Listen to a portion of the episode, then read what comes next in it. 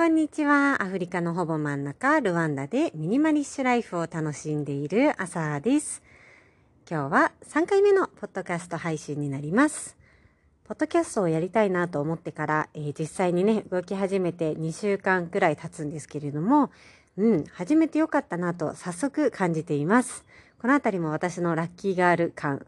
先週の配信聞いていただけましたでしょうか？ラッキーガールって何の話？と思った方はですね、えー、ポッドキャスト番号2番のラッキーガールシンドロームについても合わせて聞いてもらえたらいいかなと思うんですけれども、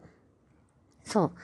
えー、ポッドキャストをね、やろうと思って、まあ、毎週何かしらお話ししなきゃなって考えた時に、そう、あのね、1週間に1回はちゃんとこう座って、何について話そうかなって考えて、で、こう日々ね、私の頭の中にこう、うろうろしている情報の中から、あ、これについてちょっと考えようと思ってちょっと考えて、で、それをですね、まあ、配信の形にするために、ちょっとメモにして、こう、まとめて整理してっていうのができていて、これ毎週ね、ちゃんとね、配信ができたら、こう、かなり自分のこう、考えていることが、こう、具体化できるし、うん、なんかこう、思っていることを声に出して人に届ける練習にすごくなるんだろうなという気がしています。まだ始まったばっかりなんですけれども、えー、ね、モチベーションをね、高く維持しながら週1回ペースで配信していきたいなと思っています。あ、そうそう、えー、本題に入る前にですね、1個だけお知らせがあります。えー、このポッドキャストと連動した、えー、インスタグラムアカウントを作りました。えー、ミニマリッシュライフポッドキャストっていうのもタイトル通りそのまんまのインスタグラムのアカウントを作ったんですけれども、えー、配信の中でですね、まあ、ルワンダの話をすることもちらほらあるかなと思うんですが、まあ、実際聞いてくださる方のほとんどは、えー、日本だったりとか、他の海外の国々にいらっしゃる方が多いかなと思っていて、そう、ルワンダって実際どんなところなのって思うかなと思ったので、そう、お話ししたのと、なんかこう、リンクするような写真だったりとか、あとは私のザ日常みたいなところをですね、シェアしていきつつ、あとは新しい配信を出した時にはアップしましたっていうね、ご報告をできるプラットフォームを作りたいなと思って、インスタグラムを作りました。まあ今時ね、すごくいろんな SNS があって、うん、なんかこう、それぞれ好きなものとか、得意なものとか、逆に苦手なものとかあるかなと思うんだけど、そう、私はやっぱり、うん、自分が時間を使ってきたのもインスタグラムだし、あとは見ていて楽しいのもインスタグラムだなって思うからこそ、うん、今回もですね、インスタで作ることにしました。まだまだ始まったばっかりだから、そう、あの、見てもね、写真の数も少ないんだけれども、でもなんかこう自分が好きなものをギュギュギュッと詰め込んでいく感じというか、自分の日常をね、こう、切り取れるっていうのはやっぱり楽しいなと思うからこそ、そう、ポッドキャストの配信とともに、えー、インスタグラムもやっていきたいと思います。えー、そんなインスタグラムのリンクは、えエピソード概要欄に貼っておこうと思います。ぜひぜひフォローしていただけますと、えー、新しい配信が出たたびにね、そのインスタ上でもご報告できるかなと思っています。はい。で、今週はね、何について話そうかなと思ったんですが、えー、最近人と話していて、今が一番楽しいですねっていう話を聞いたんですね。あ、今が一番楽しいって言える人生ってすごく素敵だなって思ったのと、あ、考えてみたら最近この今が一番楽しいってフレーズ立て続けに聞いてて、そういう方と出会えてるなと思ったのと、さらにはですね、ふと立ち止まって考えてみると、あ、私も間違いなく今が一番楽しいな。学生時代じゃなくて、若かった、若かった、今も若い気ではいるんだけど、若かった20代が楽しかったかっていうと、うん、比べたらよっぽど今が一番楽しいなって思ったんですよね。そんなわけで、今週のポッドキャストはですね、うん、今が一番楽しいって言える暮らしがしたいなって思ったことをシェアしていきたいなと思います。どうでしょう？いつが一番楽しかったですか？それとも、うん、未来に向けて楽しくなるように今頑張っている感じですか？そう、私はですね、今が一番楽しいなって思うし、うん、これからもそう思っていきたいな、なんてことを思ったので、そのあたりをお話ししていきます。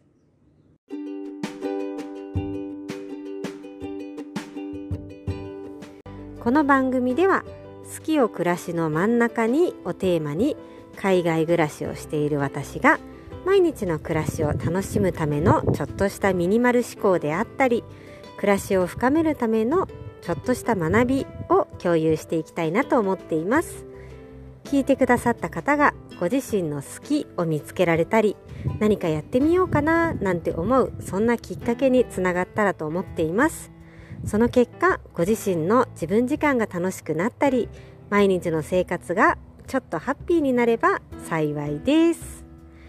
ぜひ私と一緒にコーヒーを片手にゆるゆるとおしゃべりをするような感じで聞いていただけたらいいなと思っています。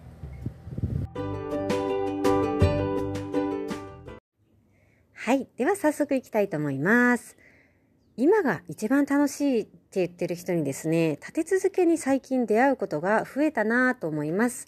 えー、その中でもちょっと自分にとってねこう印象的だった方2人をご紹介したいなと思うんですがそう、えー、まずですねその先週話していてこうピンときたのがですね、えー、ルワンダで出会ったお友達の方で、えたまたまなんですけれども私と同じ年齢の方がいらっしゃいます。でもともとは先生をしていてで先生をね確か9年やってたのかな。でまあそのタイミングでいろいろ考えることがあったりしてえー、ちょっと海外を見てみたいなという気持ちもあって、えー、ボランティアみたいな形で今ルワンダにいらっしゃってる方なんですね。でまああのー、いわゆる先生をしていたって自分でもおっしゃってたんだけれどもそうその学校で中学校で理科の先生をしていたのかな？そういわゆる先生をしていたところから、まあ、全く違う国にやってきて海外で生活するのも初めてって言ってたかな？ねまあ何て言うんだろうな社会のレールみたいなものを一回離れてみてで2年間のプログラムでルワンダに来てるっていう方なんですけどそうまさにねその2年間いわゆるレールを離れてみたことでそういろんなこう考えがね深まったりだとかあれじゃあ自分は実際何がやりたいんだろうってより深く考えるきっかけをつかんだりだとか、うん、なんかそういう模索をしている最中なんだっていうお話をですね先日会った時に話してくれました。でまあそんなね自分のこう模索してる人生をあのブログだったりとかあと YouTube で発信活動なんかもしていたりとかあとは最近ですねちょっとずつこう旅行解禁ムードになってきたから最近旅行に行ってきてと中東の国に行ってきたんですっていうお話をね聞かせてもらってまたそれでね行った先での出会いだったりだとか、うん、その空気だとかあとはその全然知らない国を見て歩くっていうそのワクワクだったりとかっていうののいい刺激を受けていてそうこれからねますます何したいかなってすごく考えてるそうなんですね。でまあそんな方がですねうんなんかこう振り返ってみた時に今34歳そう私もそうなんですけどその方も私も34歳で30代になってすごくこう楽しくなってきたなっていう話ですごく盛り上がったんですよね。なんだろうな20代の頃ってまだこう自分が何が好きかもよくわからないしなんとなくこうみんなで同じことをやってるといいだからこう声をかけてもらったらこうお誘いにはとりあえず乗って出ていくしそう飲み会が開催されてたら行くしであとはまあみんなと同じようにこう過ごしてっていうのをこうやってきたんだけどこう30代に入ってからですねこう徐々に自分の好きっていう物差しができたよねっていう話で盛り上がりました。私もまさにそうだなと思ってそうこう30代になったからなのか、まあ、あとはこうルワンダっていう国でねこう全然違う価値観とかこう文化背景の方々と出会ってこう、うん、みんな全然違うからみんなに合わせる方が難しくなったっていうのもあって、うん、私は私だなってすごく感じれるきっかけっていうのが増えたんですよね。そうだからこそこう好きなことだけできるようになったこうあんまり面白くなさそうだなとかあんまり惹かれないなっていう場合はもうそのお誘いを断ることもすぐにできるようになったしその中でも自分がやりたいって思うこととか会いたいっていう人に対してこう時間を使えるようになったりだとかそう30代ねやっぱ楽しいなって 思うんですよね。どうでしょう？20代と30代を比べてみると私はそんな感じがしたんですけれども、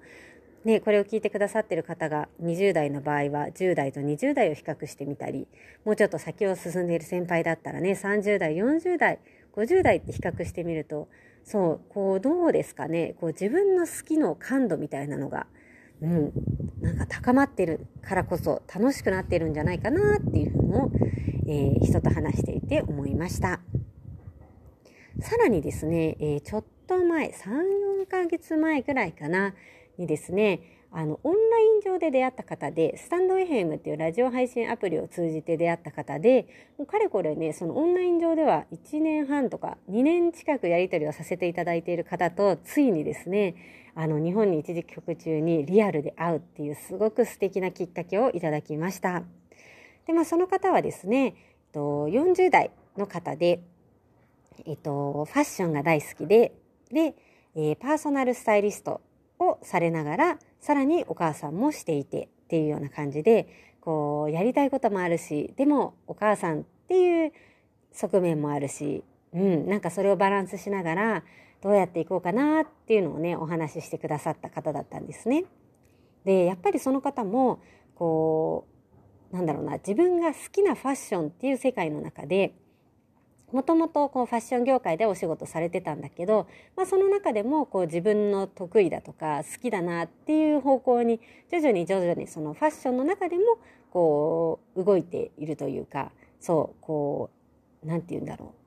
変遷があるっていう感じかな。で今はですね、まあ、自分の時間の使い方にゆとりが出るようなそうその例えばフルタイムで働くっていうのはちょっと今の生活では難しいんだけれども自分で時間を作ってお仕事ができるパーソナルスタイリストをされているんですね。なんかそれもすごくかっこいいなと思ってそうやりたいことのジャンルの中で今の自分のライフスタイルで何が一番楽しくでも他のこともやりながらできるかなって考えてるのがね、うん、すごくいいなっていうふうに思ったんですよね。でさらにねあのその時も彼女もおっしゃってたんだけど40代になって楽しくなったんだよね。ってすごくね大きな笑顔で言ってくださいました。私が30 34歳なのも相手もご存知だし私も相手の方の年齢もご存知ご存知知ってるんだけれども。そう。なんかね40代になったらますますねわがままになってね楽しくなったよ。ってすごい言ってくれて。そう。なんかそう言ってくださる方がちょっと先を進んでるって。うんなんかこういや追いかけていきます姉さんっていう気分になったんですよね。さらにすごいなと思ったのはお会いした時にちょっと実はねあの新しいファッション系のまた別のお仕事の話が入ってきてて、うん、ちょっと悩んでるんだけどでも挑戦してみようかなっていうところまでお話を聞かせていただいてたんだけれどもその後にですね実際にあのファッションコラムライターデビューもされていてそうなんです記事も書かれているっていうもうねかっこいい方がいらっしゃるんですよね。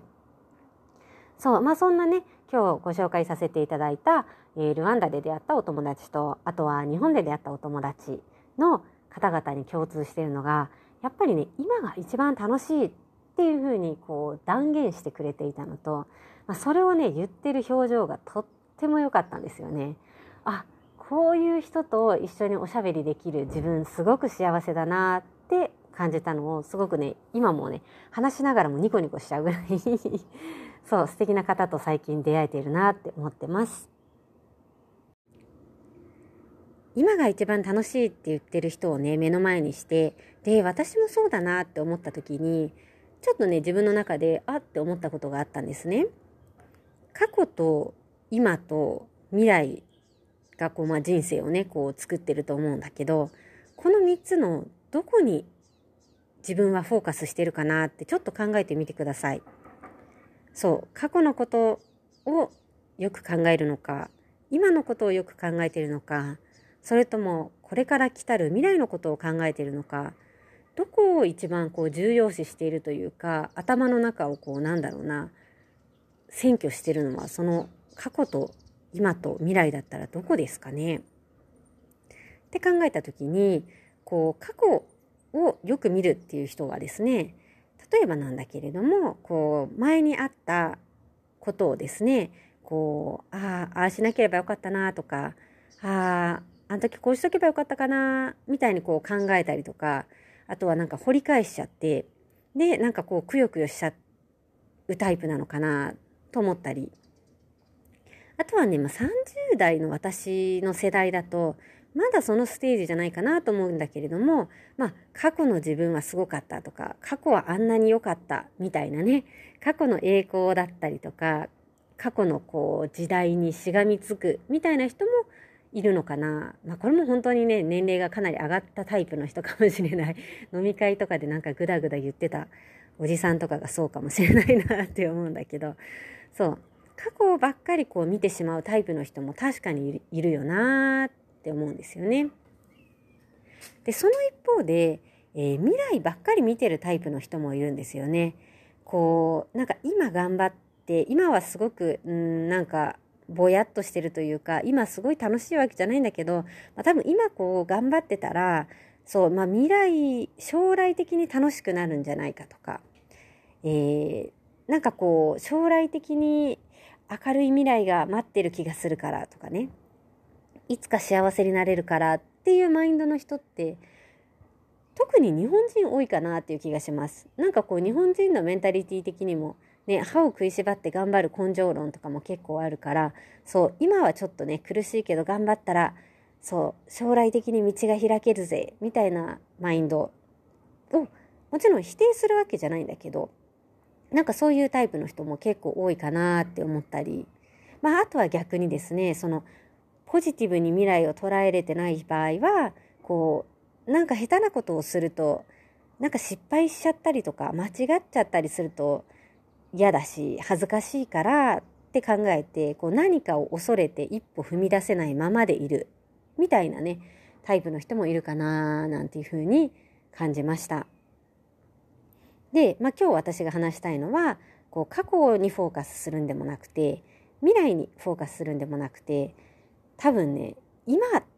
が一番大切なんじゃないかなってすごく感じてるんですよね。まあ、過去のことをね、くよくよしても仕方がないっていうのは、まあ、あんまりこう話さなくてもね、なんとなくわかるかなと思うんだけれども、特にこの日本人がやりがちなね、こう、いつか幸せになれるマインドを持ってると、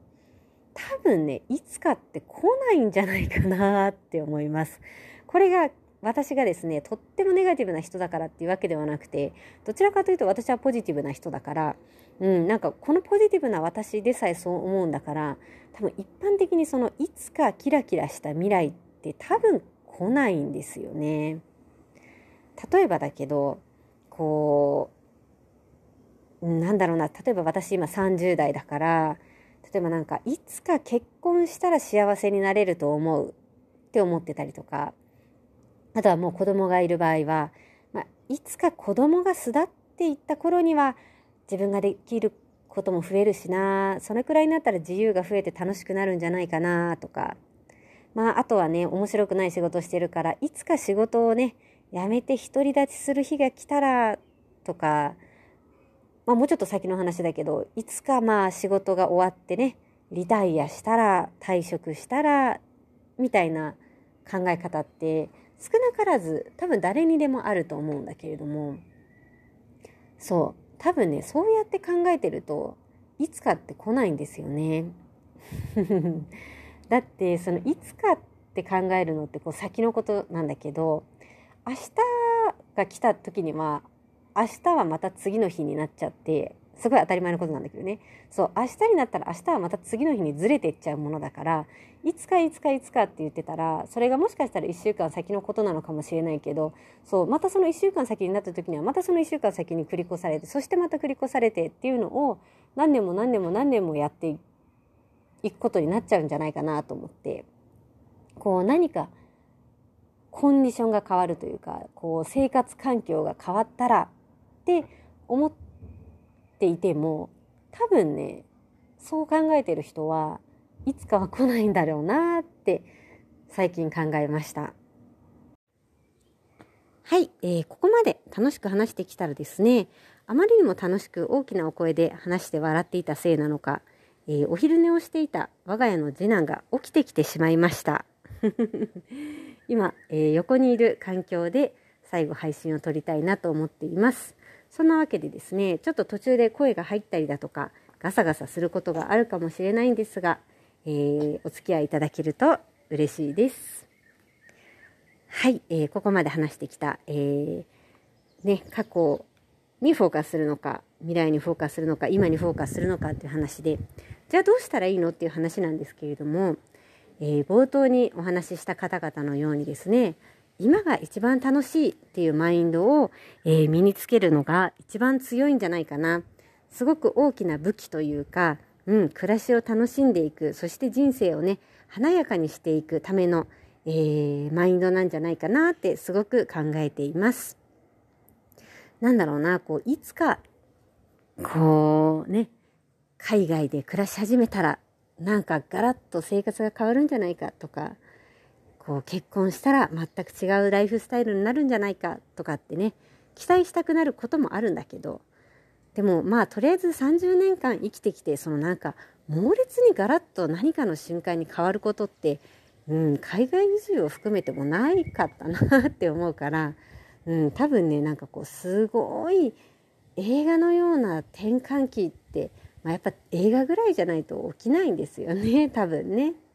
そうだからこそ、うん、なんかそういうすごいすごい大きな大きなハッピーがいつか来るだろうなと期待して今歯を食いしばっていたりだとかなんかすごいストレスフルな環境にいるのに、うん、なんかいつかいつかいつかって思って暮らしてると、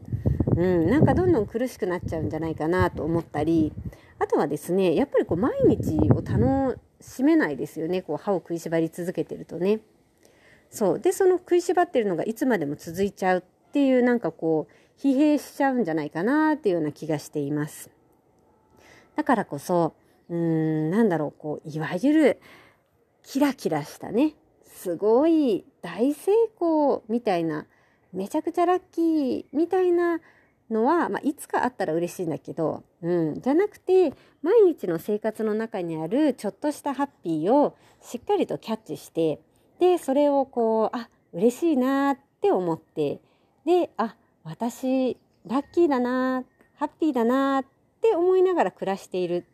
っていうのがねすごくいいんじゃないかなっていうふうに思います。であの冒頭でお話しした2人の方々もそうなんだけれどもそう今が一番楽しいなって言ってる人ってやっぱり表情もすごく生き生きしているし、うん、多分こういろんなところにアンテナが向いているからこそ淡々とねこう暮らしてる人と比べたら多分もっといろんなチャンスが舞い込んできたりだとか面白い発見があったりだとかいろんな出会いにつながるんじゃないかなと思います。まあ、まさにね冒頭で話したあのファッションスタイリストさんをされてる方もまさにいい例ですごくキラキラした笑顔であの発信活動をされているからこそそう編集者さんのね目に留まってで、まあ、同じファッション業界の中でもそう今までやってたコーディネーターの他にライターっていう新しいねお仕事につながったりなんかしていてで多分それをね今もキラキラとやられてるからますますどんどん面白いことにつながっていくんじゃないかななんて思うんですよね。そうこう毎日のちっちゃな幸せちっちゃなのレベル感はそれぞれ違うと思うんだけれどもそうそのちっちゃかったり大なり小なりあるハッピーをこう噛みしめていくそんなマインドにちょっと切り替えるだけで多分その来たるべきいつかいつかいつかのハッピーがもっとぐっと近づく気がするしうんそんないつかなんて言ってなくて今がすごく楽しくなってくるともうなんかそこからのね未来はもっともっと楽しくなるんじゃないかななんてことを比較的ポジティブ思考な私は感じました。で本当なら、まあ、今日のね配信は、まあ、こんな感じで終わる予定だったんですけれども、えー、今日朝ですねあのまさかのなんか4時半起きぐらいに早起きしてしまいまして その赤ちゃんの、えー、授乳をしたら自分の目が冴えちゃったから、そこからですね、ジャーナリング、日記を書いたり、あと本を読んで過ごしていたんですね。で、その時に、まさにね、今日話そうと思っていた言葉が出てきて、なんかちょっとびっくりしちゃったんだけれども、えっと、あ、そうだ、ここに Kindle があるから、えっとですね、精神科医が見つけた3つの幸福っていう本を今日読んでいました。まさにこう、ハッピーについて話すタイミングだったので、まあ、ちょっとね、精神科医がどんなことをおっしゃるのかなと思って、ちょっとパラパラと見ていたんですけれども、まさにですね、面白いことが書いてあったんですよね。と精神科医さんのか、こうなんだろう、あと精神疾患とか、うつ病になりそうな方とか、を相手にこうされてる方だそうで、で、まあそういう方からするとですね、こう幸せって感じる、ハッピーって感じるのは、えー、頭の中にこう幸せホルモンって言われるもの、まあ、種類はね100個以上あっていろいろあるらしいんだけれどもそうこうなんかいいことがあったりラッキーって思うと頭の中にポーンってこうなんか出るらしいんですよホルモンが。でそのねホルモンが出てる時がハッピーだからこの今まさにがハッピーなのであってこの将来がハッピーになるわけではないみたいなことが書いてあったんですね。そのそうまさにその放出ホルモンがピャって出た瞬間がハッピーだから。でと書かれてたのがですね例えば今健康であるっていうことに気づけた人はそれだけでもハッピーになるし、えー、あなたを支えてくれてる人がいるっていうのはこう人とのつながりっていう意味でのハッピーにつながるしそうそういうねハッピーにこう気づけるか気づけないかなんだよっていうふうに書いてあって俺まさに今日話そうとしてたことじゃんって思ったんだけど。そうでまさにあの幸福は未来にはない。今ここ現在にあるのですって書いてあったんですよね。でほとんどの人っていうのはこう自分がそもそも健康であること。今こうやってねこうポッドキャストを聞けるだけの体力とこう時間と環境がある。そういうことにこう気づかない。もっとなんかすごいハッピーがあるんじゃないかなと思って生きてしまいがちなんだけどそうそういうなんかすごいハッピーとか圧倒的なハッピーの方に目を向けるんじゃなくてこう今そこにあるちっちゃい幸せに目を向けましょうっていうふうに書いてありました。でさらにねこういう今ある小さいハッピーに感謝できない人気づけない人っていうのは多分大きなハッピーがやってきても気づけなかったりするしさらに大きなハッピーを手に入れたとしたらそれに満足できなくてもっともっともっとって違う方にまた目を向けちゃって大きなハッピー来たはずなのになんかこうなんだろう波乗りして行ってしまったみたいなって書いてあってああまさにそうかもしれないなって思いました。なのでねちょっと今日紹介したいなと思ったんですけれどもそう。今ここでね5ヶ月の子がこの話を聞いてるんですがこう何かすごいハッピーを待つんじゃなくて今身の回りにあるハッピーに目を向けてで、それをありがたいな、あ、私ってハッピーだなって考えるところから一緒にやってみませんか？そんなちっちゃなハッピーをね、見つけるエクササイズとして、えー、私がおすすめしたいのは、私自身がもう2年以上やっている3 Good Things エクササイズです。3 Good Things、3つのいいことを毎日見つけよう。どんな一日だったとしても、多分3つぐらいはいいことがあるはずです。なんだろうな、とっても大きなね、こう、ギフトが届いたとか、なんかそういうすごい嬉しいことっていうのももちろんあるかもしれないんだけど、でも、毎日365日探してみたら、うん、なんかちょっと、えー、例えばインスタントコーヒーだったかもしれないけど、今日入れたコーヒー美味しかったなとか、そう、毎日毎日しっかりとした、えー、コーヒーが飲めるわけじゃないけど、でも熱いうちに飲みきれたなとか、これ多分赤ちゃんのいるお母さんあるあるだと思うんだけど、そう、なんかそういうね、ちっちゃなハッピーに目を向けて、一日少なくとも3つずつかき集めていったら、多分どんな日でも3つ、4つ、5つ、6つって見つけられるようになってくる気がします。で、そうやって、あ、私の周り結構ラッキーなこと多いな、嬉しいことは多いなって気づけるようになっていくだけで、多分冒頭でご紹介したようなあ今が一番楽しいかもって言える人に近づいていけるんじゃないかななんてことを思いました。ぜひ、えー、この配信を聞いた後にですね今日一日を振り返っていただいてなんか3つぐらいいいことあったかななんかついてるなって感じたかなっていう時間をとってもらえたら幸いです。